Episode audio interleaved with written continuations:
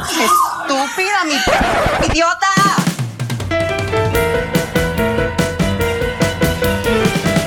Hola, bienvenidos a otro episodio de Estúpida mi podcast, un podcast del Club de Lectura Iconografías. Yo soy Jesús y me acompañan como siempre Esteban. Hola. Y Sebas. Hola. Hoy les tenemos un tema que ha sido muy polémico y no solo dentro de las poblaciones LGBTI, sino a nivel general. Y estamos hablando del poliamor. Entonces vamos a empezar. ¿Ustedes qué entienden por la palabra poliamor o qué es lo primero que se les viene a la mente? Amor por los polígonos. Ok. no, mentira. No, pues es estas relaciones, este tipo de relaciones donde no estamos en monogamia, es decir, no estamos dos personas nomás, sino hay más gente involucrada. Pues eso es lo que por encima puedo decir. Así, puro resumen de Wikipedia barata. Sí, yo creo que también es complejo porque hay muchos tipos de relaciones. Yo no he estado en ninguna relación abierta, poliamorosa, pero sí conozco gente que lo ha estado y sé que cada una describe una situación diferente, entonces no es como que es una definición para todo. Bueno, y como nosotros somos tres maricas muy conservadores, nunca hemos tenido... Óigala. Óigala. Habla la marica uribista. Nunca hemos vivido una relación poliamorosa ninguno de los tres. Por eso, este capítulo va a tener una división. Va a ser una primera parte donde les vamos a contar sobre estas nociones que tenemos del poliamor, lo que hemos consultado, una película, eh, una serie, perdón, que nos vimos para poder hablar de esto, y una segunda parte donde trajimos a dos personas que han trabajado el tema y que son expertas, se puede decir, en el tema, y que nos van a contar un poco más o ampliarnos la información sobre esto. Entonces, eso es como la idea general. Así que después de la siguiente cortinilla vamos a empezar a hablar de todos los conceptos del poliamor y de la serie Wanderlust. We've been together a really long time. I'd like to enjoy having sex, and I'd like to have more of it. Do you mean more sex with me? Do you want to have sex with me? Lo primero que hicimos fue ponernos a buscar series y películas que hablaran del poliamor y oh sorpresa, nos encontramos muy pocas. Pero Casi ninguna, fue muy difícil encontrar eso. fue muy difícil, además porque muchas de las que encontrábamos o cosas de las que encontrábamos eran un poco moralistas. Pero bueno, en ese caso nos encontramos una serie que está en Netflix que se llama Wanderlust, de la que no tengo los datos yo. Ah, ya me echaron a mí. Bueno, la serie es del 2018, so- es una miniserie. Son solo seis episodios. Ajá. Eh, está protagonizada por Toni Collette. La grandiosa Tony Collette. Sí, para los Que es la no que lo- lleva el peso de toda la serie. Sí, ella es la que, aparte uno sí, estás con ella todo el tiempo. Y pues los que no saben quién es, ella protagon- pues, ha protagonizado muchas cosas, pero entre lo más sobresaliente es la serie United States of Tara. Ella era la mamá del niño que veía gente muerta en sexto sentido. no, por si no sabían. Le da un beso lésbico a Julianne Moore en las horas. Ah, bueno. Bueno, ¿de qué se trata la serie? La serie es eh, de Joy, que es Toni Collette, que es una tera- terapeuta, iba a decir terapista. Estúpida. Eh, una terapeuta que está casada con Alan, que es eh, un profesor, y pues ya, ya llevan, yo no me acuerdo cuántos años llevan de Sí, matrimonio. pues ya tienen tres hijos. Sí, tres ya. hijos ya grandes, bueno, no tan grandes uno. Y ellos se aman, se quieren mucho y todo, pero su parte sexual está totalmente aburrida y apagada y como que ya lo hacen como por compromiso. Y esa primera escena cuando ellos están teniendo sexo en el primer capítulo es como, oh my God, a mí ni se me pararía si le veo la cara así. Pero bueno. No, y también está el tema de que ella, ella se está recuperando de un accidente que tuvo en la bicicleta, entonces es un trauma físico y emocional, y eso también está teniendo como implicaciones en el matrimonio de ellos. Bueno, el caso es que ese matrimonio eh, pues está ahí como colgando de un hilo y los dos son infieles, cada uno por su lado y llegan una noche y se confiesan que son infieles. Y Al mismo tiempo. Al mismo tiempo en la cama y, y no se ponen bravos, lo más raro. Pero bueno, sí se molestan un poco, pero después ella le propone como que intentemos abrir la relación, como que cada uno anda con alguien, pero pues se vuelven y se encuentran en la noche en sus niditos de amor. Entonces pues ahí se va desarrollando la historia y la verdad el final no me gustó. O sea, saltamos de una vez Sí, al final. Ya, lo voy a decir ya. No me gustó el final porque siento que lo que decía Jesús, en cierto punto de la serie estaban mostrando toda la experiencia de tener una relación abierta, si es que se llama así, ahorita vamos a hablar de eso, cómo se llama eso. Pero en cierto punto creo que como que, o sea, la serie parecía que fuera a hablar bien de las relaciones abiertas, del poliamor o de todo esto, y en cierto punto termina uno como conclusión como que, ah, no, esto no sirve para una mierda. Ajá. Entonces, eso fue lo, como lo que me decepcionó de la serie, pero el resto, pues creo que eso fue el último episodio, el resto de la serie vale la pena verlo. Bueno, hay algo que sí me parece como importante empezar a mencionar para poder hablar de la serie, es que entendemos por esto, porque además los conceptos son muchos, son muy variados, no los conocemos todos, pero está el tema de las relaciones poliamorosas, que finalmente es una relación poliamorosa, que es el amor libre, ¿cierto? Y entendámoslo siempre como una relación tanto amorosa o sexual con varias personas, ¿cierto? Pues cuando hablamos de varias no es como una orgía, pues que todo el mundo ya se metió ahí a tener sexo en una pieza oscura, sino como consensuado. Siempre es sexo y relaciones emocionales consensuadas con otras personas. y ¿Van de la mano? O sea, el sexo y la relación sentimental. Mm, No necesariamente van de la mano, ¿cierto? Eso es algo que tiene que trabajarse también en las parejas y creo que en Wanderlust ah, al principio, cuando empiezan justamente con la negociación, por eso también pensaba, yo esperaba que fuera una serie que abordara el tema de las relaciones libres de una forma diferente, porque al principio empiezan a mostrar lo difícil de la negociación, lo complejo que se puede empezar a hacer, aunque también siento que en la serie nos van mostrando algo que me pareció muy bacano, que también empieza a desmitificar algo y por eso también lo traigo aquí a colación, y es las relaciones abiertas no solo son temas de voy y me acuesto con cualquier persona y ya, oh, qué feliz, porque incluso podemos hablar con spoilers ya, ¿cierto? Sí, ya, ya nos fuimos con spoilers. Ya les dije que no me gustó el final, ya, se aguantan. Eh, eh, porque cuando él va a buscar, ah, pues él va, él va a empezar a tener una relación con la profesora que además es amiga del trabajo de él, pues está hablando del esposo de Joy,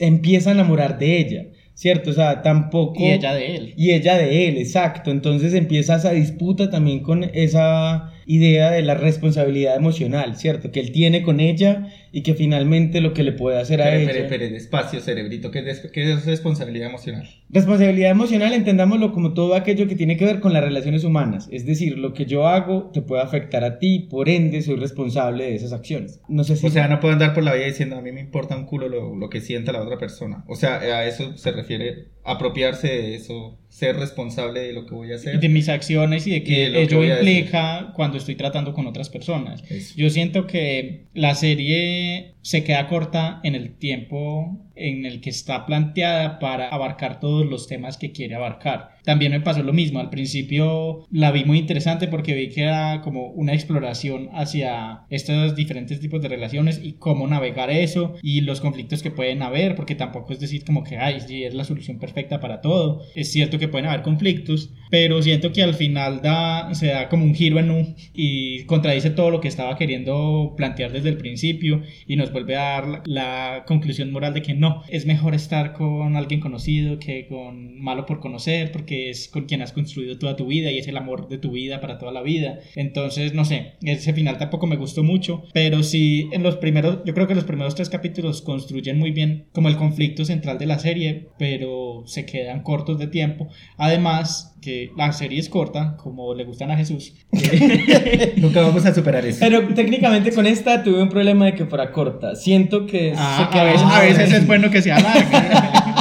Pero O sea, ¿quién los entiende? Siento que se quedaron sin tiempo para hacerla. Exacto, pero entonces, a- aparte de que la serie es corta como tal, siento que también hay personajes que sobran. Sí, Había, intentaban tener muchas historias que también la intención era interesante porque querían mostrar como diferentes tipos de relaciones. Está el hijo que todavía está en el colegio y estaba como en su exploración de que si su amiga le gustaba, pero también tenía un crush con otra pelada, la- como una po- pelada popular del La colegio. más X del mundo, por cierto. Ajá. Y, pero sí, es como intentaban mostrar también la otra hija que estaba, que le gustaba a la vecina y la vecina que era una señora ya mayor que después de muchos años descubrió que le gustaban las mujeres. O sea, habían cosas interesantes, pero para el tiempo tan corto y para tantos temas tan complejos que intentaron abarcar, siento como que no, no les Sí, dio. yo, yo creo que no debió haber sido una miniserie, debió haber sido una serie y tener dos temporadas o las que les dieran más para que les alcanzaran a desarrollar los personajes. Pero, Pero- bueno, interrumpí a Jesús en su tema. No, no, no, no, pero yo creo que incluso algo también bacano justamente de la serie, en parte, yo creo que va a ser el defensor del diablo aquí, era, es el... Saquen los cuchillos.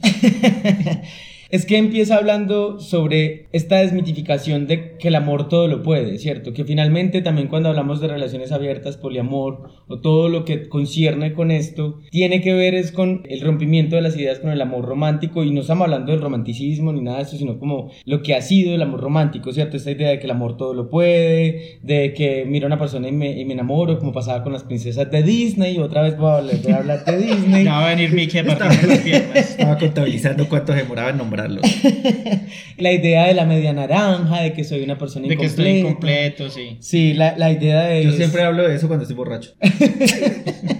De la idea de que tengo mi vida completa cuando me casé, ¿cierto? De la Y que solamente una persona me puede completar. Y si estoy sin esa persona, entonces ya mi vida no vale. No soy nada. De la Aparte, yo creo que por eso, por eso, eso también genera muchas frustraciones, porque la gente que generalmente no está en pareja, a veces cree que no es suficiente. Tengo que ofrecerle todo a alguien. Y uno no puede ofrecerle todo a alguien porque uno no es un superhumano, uno no es un dios. Ojalá fuera Thor, no. Quiere ser Thor, pero el de... Somos el de Endgame. Sí, exacto. Pero sí, eso, eso es también muy bacano porque justamente, claro, son una pareja que se ve aparentemente muy bien, que son felices, que tienen la familia perfecta y en un momento dado se dan cuenta de que finalmente sobre ese castillo no todo se construyó y que falta algo. Entonces, por eso em, pienso que en ese momento empezaron a explorar las cosas muy bacanas, ¿cierto? Como, pues sí, te amo, porque incluso ellos dos se aman mucho, ¿cierto? Te amo, pero es que ya no siento nada, ¿cierto? Y, él- y hay una parte donde él le dice como, es que desde que estoy teniendo sexo contigo hay momentos donde me imagino como estando fuera de mi cuerpo. ¿cierto? Como teniendo sexo fuera de mi cuerpo y, y yo mirando la escena y ya. Entonces es muy teso porque, claro, la, la, la película justamente, eh, la serie, perdón, justamente... Siempre empieza- las cambias, ¿cierto? Sí, yo soy genial. Cuando es una película, entonces le dice serie.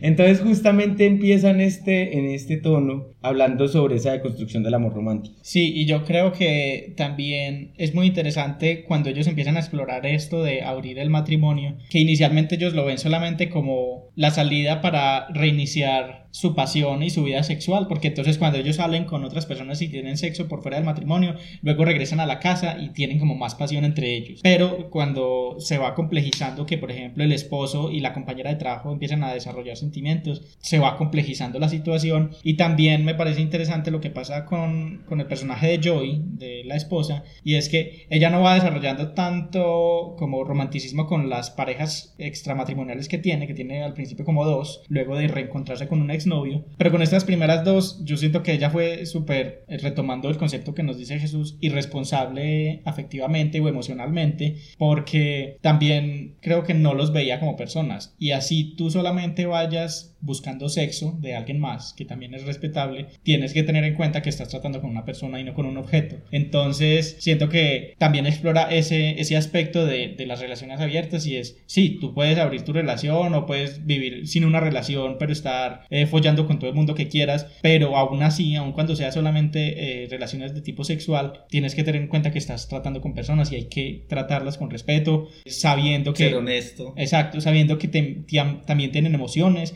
y hay que ser responsable con las emociones propias y de los demás. Yo creo que hay algo también que es muy teso acá y es hablar de el poliamor no solo desde la visión del sexo, ¿cierto? Estamos en una sociedad súper sexocentrista donde nos venden sexo en todas partes y también eso creo que es algo y uno de los puntos más importantes que siempre se hablan cuando, cuando uno va a hablar del poliamor y es, es que el otro no solo es un hueco para meterlo o, o algo que meter, o ¿cierto? Sino que finalmente el otro es una persona que yo no solo genero vínculos emocionales y no necesariamente sexuales con, con una persona, ¿cierto? Entonces la serie también da pie, por ejemplo, con el caso del marido a, a pensar en eso. Él desarrolló un vínculo emocional con la profesora. Y ¿cierto? ella a veces salía, cuando salió con el último muchacho en la serie, ella creo que no tuvo sexo con él. O sea, era solo salir y compartir y hacer otras cosas diferentes. Y ahí, por ejemplo, no hubo sexo y era parte del acuerdo. Y se divertía. Y se eso, divertía. eso también me pareció muy bacano porque justamente también algo que está en contra mucho las relaciones abiertas o el amor libre es a la idea de los celos, ¿cierto? A la idea de la posesividad, de yo te tengo y solo te puedo tener. Entonces uno ve la mayoría de los problemas pues de, parejas es como, pero es que con quién estabas, quién eras amiguita, ¿cierto? ¿Quién era esa perra?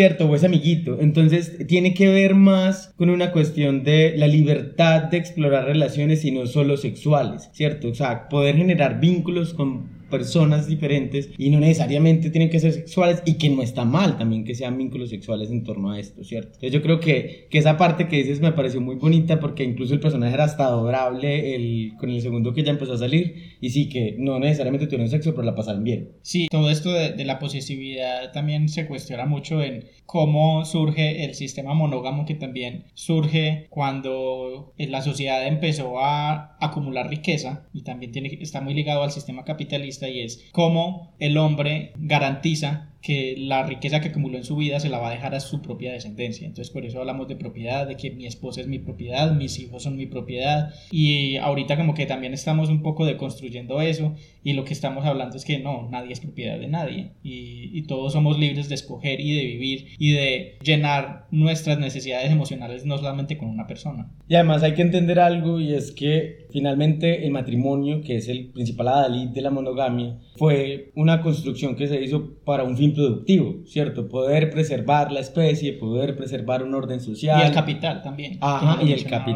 ahorita. Entonces, bueno, es- pero a todos nos quedan así. Ahorita voy a decir esto antes de la entrevista, porque pues en la entrevista también tocamos estos temas, y es, a mí- para mí es muy difícil tener una relación poliamorosa, o sea, ver a mí, darle permiso a mi pareja para que salga con otras personas, pues me generaría, lo digo aquí, inseguridades. Y creo que eso la mayoría de la gente lo piensa. Sí, claro, y es, es un proceso complejo. Además que lo estamos diciendo aquí personas que no hemos experimentado Exacto. y no, estamos en- no hemos estado en una relación de ese tipo. Yo una vez sí recuerdo que intenté con un eh, exnovio que de hecho Sebas conoce. Ustedes Eh, se conocen todo, qué horror. que no se llevaban muy bien. Cuando Ah, estábamos ya sí. en una etapa muy, muy Darks. desgastada de la relación y que creo que ese es también parte de por qué fracasan muchos de esos intentos, porque también sé que muchas personas, como en la misma serie, intentan salvar la, la relación abriéndola o con un trío, o digamos, pues ya cuando la relación está en un punto de no retorno, ah, no, pues entonces démonos el permiso de salir con cualquier persona o invitemos a alguien más y cuando tu relación y tu estabilidad emocional no están saludables, pues obviamente eso se va a traspasar a, a los otros ámbitos. Entonces yo creo que sí, es, es complicado, yo creo que yo también tengo muchas inseguridades en, digamos, empezar a hablar de esto, pero yo creo que los, las propuestas de, de este movimiento del poliamor y el amor libre son muy interesantes y, y vale la pena seguirse cuestionando al respecto porque es preguntarse por qué, por qué sentimos esas inseguridades y por qué tenemos que todo el tiempo pensar que la otra persona nos pertenece y que nos tiene que llenar todos nuestros vacíos emocionales cuando una persona no es tan completa como uno la piensa. O sea, todas las personas tenemos necesidades diferentes. Sí, así como dices, no creo que, o sea, para tomar una decisión de, bueno, experimentar y ver cómo es esto, hay que estar en un punto demasiado estable y demasiado centrado, no todo lo contrario como lo dice Esteban, que ya es cuando están todos desgastados y todo el mundo está estresado porque en cualquier momento me va a dejar y entonces invitemos a otro. No. Y vale para el estado de la pareja y también el, el estado individual de uno. O sea, que uno también se conozca, que uno esté contento con uno mismo, que uno se haya cuestionado. O sea, eh, vale que la pareja esté estable, pero que también uno personalmente esté estable.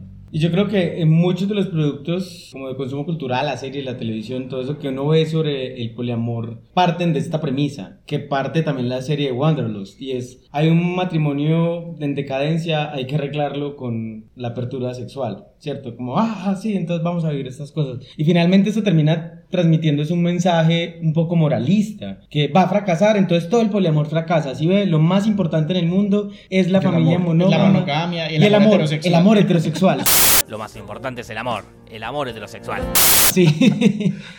Entonces sí, eso, eso a mí me parece muy teso porque uno lo ve muchas cosas que todo el tiempo lo representan. Pues vaya miren a Rosa de Guadalupe, yo creo. Entonces vamos a hablar... Qué mal consejo. Pero no la mire, por favor. No, sí, me Para reírse, mucho. sí. Sí. para reírse. Entonces, eh, este, esta idea de poliamor tiene como muchas variantes y también siento que mm, más allá de que eh, es como un encasillamiento, al contrario, es como que el El amor libre llega hasta donde puede llegar la imaginación de las personas. Voy a colocarlo como en estos, La frase del en episodio. estos términos. Voy a describir esa frase y a ponerle de fondo un paisaje y la pongo. Y un no sé, violín. sí, un violín. y la comparto con mis tías en WhatsApp. Pero le colocas poliamor porque el amor libre no. no, entonces a lo que me refiero es siempre y cuando haya lo mismo, una responsabilidad afectiva, emocional con los otros. El amor libre tiene esta, no tiene estas barreras, ¿cierto? Pero se han reconocido como varias formas. Está el tema de la polifidelidad, por ejemplo, que es como relaciones de varias personas que se son fieles entre sí mismos. ¿Cierto? Que esto es muy extraño para muchas personas. Fieles, sexual. o Sexual y emocionalmente. Eso es en el acuerdo. ¿Ah? Son acuerdos. Ok. Siempre todo, eso también es muy importante, siempre todas las relaciones poliamorosas son acuerdos, ¿cierto? O sea, pues porque si no es infidelidad que generalmente pasa, ¿cierto? Como que... eh, Ay, los estoy en una relación poliamorosa, pero no le he dicho a mi novio. Ajá, sí. Vayamos a mirar todos los matrimonios. Entonces, no, pues es una cuestión de siempre acuerdos, ¿cierto? Y los acuerdos no son solo yo digo y tú dispones, sino como que finalmente es una construcción entre los, las partes involucradas. Voy a hablar como abogado. Sí, te vi como que te salió la corbata cuando dijiste eso. Entonces, esta idea de polifidelidad habla justamente de esto, de varias personas que están en una relación y que se son fieles a sí mismas. Hay relaciones jerárquicas que son, ¿cómo lo coloco? Como yo tengo una perra mayor. La perra manda más. La perra no, manda más. mentira, no, sí. Yo estoy con una persona que en esa jerarquía... Que es la perra alfa. Esa era. Pero recuerden, mutuo acuerdo, porque es- muchas personas tienen perra alfa y otras por ahí. No, no, no, es como una persona que... Esa conversación ya se desvió mucho. Perra. Es una persona que eh, como que tiene toda mi atención emocional y sexual y hay otras personas, pero siempre va a estar una primera. Y que, o sea, yo lo que me imagino aquí es que son varias parejas, pero no son, o sea, no es un grupo compartido de relaciones entre ellas, sino que hay varias parejas por separado que comparten una persona entre ellas y hay una que es más importante, una pareja que es más importante Para que las acá. otras. Ah, ok, ya. Ujú. Está la idea de las relaciones monopoliamorosas, que es cuando... Sí, es- ya nos pusimos con Trabalenguas, trabalenguas. sí. Tres tristes tigres. Estas relaciones es cuando una de las personas practica el poliamor y la otra no. Yo sé que puede sonar muy inequitativo, pero aquí es donde viene lo importante. Recuerden, son acuerdos, ¿cierto? No es solo decisiones eh, de una sola persona, eso es autoritarismo. Sino Sí, porque acuerdos. puede ser que a mí, a mí no me interese estar con más gente, pero no me molesta que mi pareja Exacto. lo haga. O puede ser que sencillamente yo no tenga ningún deseo, como las personas asexuales, que las hemos hablado también en este podcast, ¿cierto? Personas que no tienen a veces deseos sexuales y que pueden tener deseos emocionales y pues sencillamente quieran vivir una Tienen relación. su pareja y sí. Sí, porque recuerden que la sexual no es solamente, o sea, no es no quiero nada con nadie, sino no quiero nada sexual con nada. Ajá, entonces... Sentimental sí se pueden enamorar. Entonces, justamente como que pueden ser este tipo de acuerdos y como estos yo creo que hay muchos más, están la idea de las relaciones grupales, que creo que en esta entran las triejas también, ¿cierto? Como está el tema de los matrimonios múltiples. Entonces, Sí, es- aquí que es cuando ya hay una fidelidad, pero interna entre un grupo de personas, como si fuera una pareja monógama, pero en vez de dos personas son varias. Y en este punto eh, también hay de esas relaciones que se llaman abiertas, como pasa en la serie, que Joey y no me acuerdo el cómo se llamaba, llama- Alan. Alan abren la relación, ¿cierto? Que es poder tener al principio solo relaciones sexuales con otras personas y eso era como su acuerdo, ¿cierto? Y eso pasa mucho también en las relaciones. Pero yo creo que también estos acuerdos, o sea, como esta estructuración suena también muy académica. Como que hay, estos son los tipos de relaciones Sí, que hay no. y, y tienen que escoger cuál es. Pero yo creo que esto de los acuerdos también pueden mutar durante la misma relación. Por ejemplo, lo que pasó en, en, en la serie, sí, lo intentaron, luego, primero era solamente como relación abierta para relaciones sexuales, luego se involucraron sentimientos, luego la cerraron de nuevo. Pero así como pasó en la serie, creo que también pueden mutar los acuerdos en una relación abierta, que sean solamente sexual, pero después también afectivamente, eh, hacerlos más equitativamente, dependiendo de las circunstancias. Yo creo que también es como no cerrarnos a que existe solamente un tipo de relacionamiento y ya nos tenemos que casar con ese para toda la vida. El límite es tu imaginación. Parece que me estuviera vendiendo, no sé, juguetes o algo así. Pero sí, eso, eso es muy importante. Como, aquí los colocamos solo como por conocimiento general, pero sí sabemos y entendemos que en las relaciones abiertas el panorama es mucho más extenso y tiene que ver. Yo creo que lo más importante siempre recalcar, y lo vuelvo a decir como por cuarta vez, es la idea de la responsabilidad responsabilidad afectiva y emocional con los otros. Si no sean unas gonorreas. Exacto. Como dirían aquí en Medellín. Eh, Entonces, ah, y yo quiero hacer una anotación sobre la serie, que ustedes han odiado mucho el final, y por eso digo, voy a ser el abogado del diablo. O sea, la serie tampoco me encantó, eso lo tengo que decir, pero sí me gustó mucho el final, porque le da un, un giro también como a, a la idea de ellos tienen esta crisis, abren la relación, todo muy genial en ese momento, después entra en la crisis, qué horror, no, y nos vamos a divorciar porque el man se fue de la casa, se fue a vivir con la otra chica y, y todo esto, y al final tienen sexo y ella como "Ah, es el amor de mi vida, todo esto, y hay una parte final donde ella se queda mirándolo a él. La última escena, sí. Como con desidia, ¿cierto? Como, pues más que desidia, es como insatisfacción, ¿cierto? Y eso me pareció muy potente porque finalmente siento que la serie, la serie no cierra toda la idea con, ah, es que la idea más importante es el matrimonio. Ella no terminó nunca de solucionar el por qué estaba incómoda, ¿cierto? Solo que necesitaba a Alan ahí. Pero eso también me pareció muy bacano porque eh, le pone también como en cuestionamiento no solo las, la- las complejidades que pueden tener, porque eso también es muy importante mencionarlo, no, la- las relaciones abiertas, el amor libre, no es la panacea del mundo, ¿cierto? Tampoco lo estamos diciendo así porque puede traer muchos, eh, más que problemas, no lo llamaría problemas, sino como tiene responsabilidades sexoafectivas, tiene también muchas complicaciones que tienen que ver con la construcción de las De personas. hecho, pues es, claramente es más responsabilidad. Ajá, y- Es aún más responsabilidad ahí. Entonces yo creo que justamente esta parte también que muestra esa cara de Joey al final es como, pero el matrimonio tal vez tampoco es la panacea de la, de la sociedad, ¿cierto? También hay algo ahí. Sí, porque- es un final agridulce, como sí, vuelven juntos y todo y, y salvaron su matrimonio, pero igual, ella no, Ella está, no está satisfecha feliz, de sí. todo. Como que le falta algo. Sí, entonces eso también es algo que sí me pareció muy poderoso de, de, todo el de la serie en general. Bueno, y como la gente suele también confundir mucho lo que tiene que ver con el amor libre con otras cosas, pues por ejemplo, ah, no, es que esos son los swingers, pues no necesariamente, ¿cierto? Los swingers son personas que tienen una relación monógama, que deciden tener contacto sexual con otras personas, pero... Con otras parejas. Exacto. También, también monógamas. Ajá, pero ahí no hay ninguna vinculación sexoafectiva, bueno, sexual sí, afectiva en realidad. Hay mucha la vinculación sexual, no hay una vinculación afectiva. Así que gracias.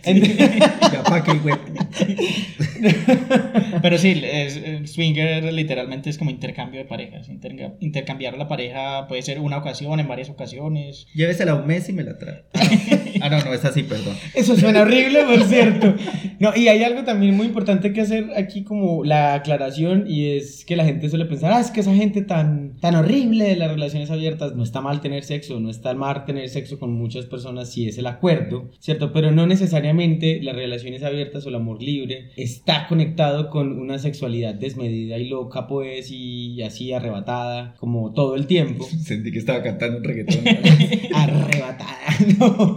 Entonces tiene que ver es con, con esto también, que no necesariamente se conecta con eso. O sea, es por eso les digo, es muy amplio.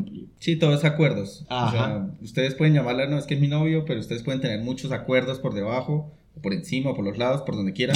pero siempre estar los dos, tener consentimiento, tener eh, un acuerdo, estar los dos de acuerdo en lo que van a hacer o en lo que no van a hacer. Y yo creo que es muy importante hablar de estos temas justamente porque estamos en un tiempo donde es momento de poder permitir sin juzgamientos sociales eh, las formas que las personas eligen de relacionarse con otros, ¿cierto? Que también eso sí me parece muy importante y en la serie lo muestran, vuelvo a traer a la serie, y es cuando ellos hablan de, de la relación abierta en el lugar de trabajo los condenan, ¿cierto? Y eso pasa socialmente, ¿cierto? Como, ah, es que esa gente tan asquerosa que tiene sexo, ah, porque además socialmente nos enseñaron que el matrimonio era el único medio de relacionamiento de, de las personas. Últimamente se ha abierto, ya no es solo el matrimonio, sino pues las relaciones monógamas sin matrimonio, pero justamente eso, que existan otras posibilidades de ver que hay otras formas de relacionarse también es necesario e importante en la sociedad. Y también permitirnos a nosotros explorar eso. O sea, cuestionarnos y preguntarnos, tal vez esto es lo que necesito, tal vez tengo unas necesidades emocionales que no he explorado. Y es también no cerrarnos en este sistema monógamo que nos impone todo, todo el tiempo y poder permitirnos esa exploración. O sea, es, va para lado y lado. Permitir que las otras personas exploren y demuestren sus orientaciones relacionales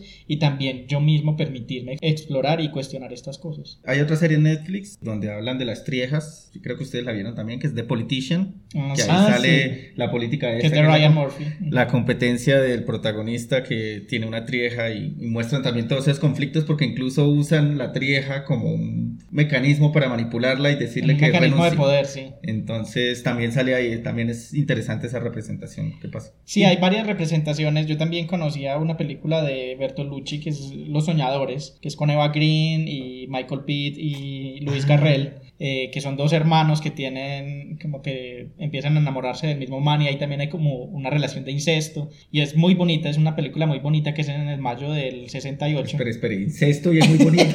Sí, Oh my God. sí la, la película es muy linda, es en el Valle del 68 en, en Francia y hace muchas referencias a otras películas. Sale Eva Green así como si fuera la estatua de la Venus de Milo, hay varias como homenajes a, a otras películas del cine, es muy, muy bonita. Y tu mamá también. Y tu mamá también. Pensé que le iba- Pues no. pensé que le ibas a insultar. La suya, la suya. Y pues, Mi mamá es muy bonita. Pero la película, De Cuarón. la película de Corón con Diego Luna y Gael García.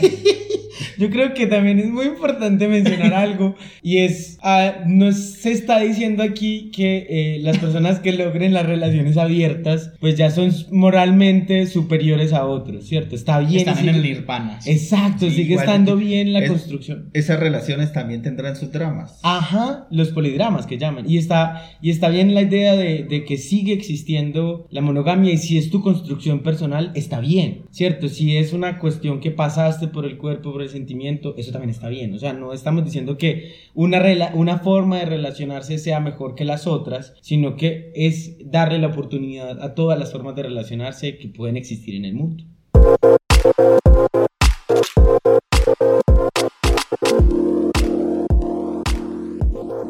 Entonces, habiendo terminado esta parte, como nosotros no somos expertos en el tema, trajimos a dos invitadas que nos van a hablar justamente largo y tendido de qué es esto del poliamor en Pues la yo me- segunda parte de este capítulo. Yo me tengo que ir, no puedo estar en eso. Sí, entonces pues ya aprendimos un poco la lección con los primeros episodios de esta temporada que nos están saliendo bastante largos, entonces para esta entrevista quisimos dar la libertad de podernos extender en el tema y este episodio va a salir en dos partes, entonces eh, este es el final de, de esta primera parte donde hablamos sobre la, la serie que escogimos y sobre los conceptos en, en forma general, pero en la siguiente parte del episodio van a poder escuchar de las entrevistadas que trajimos para finalmente poder sacar nuestras conclusiones. Entonces, eh, si les interesa el tema, quédense escuchando la segunda parte del episodio.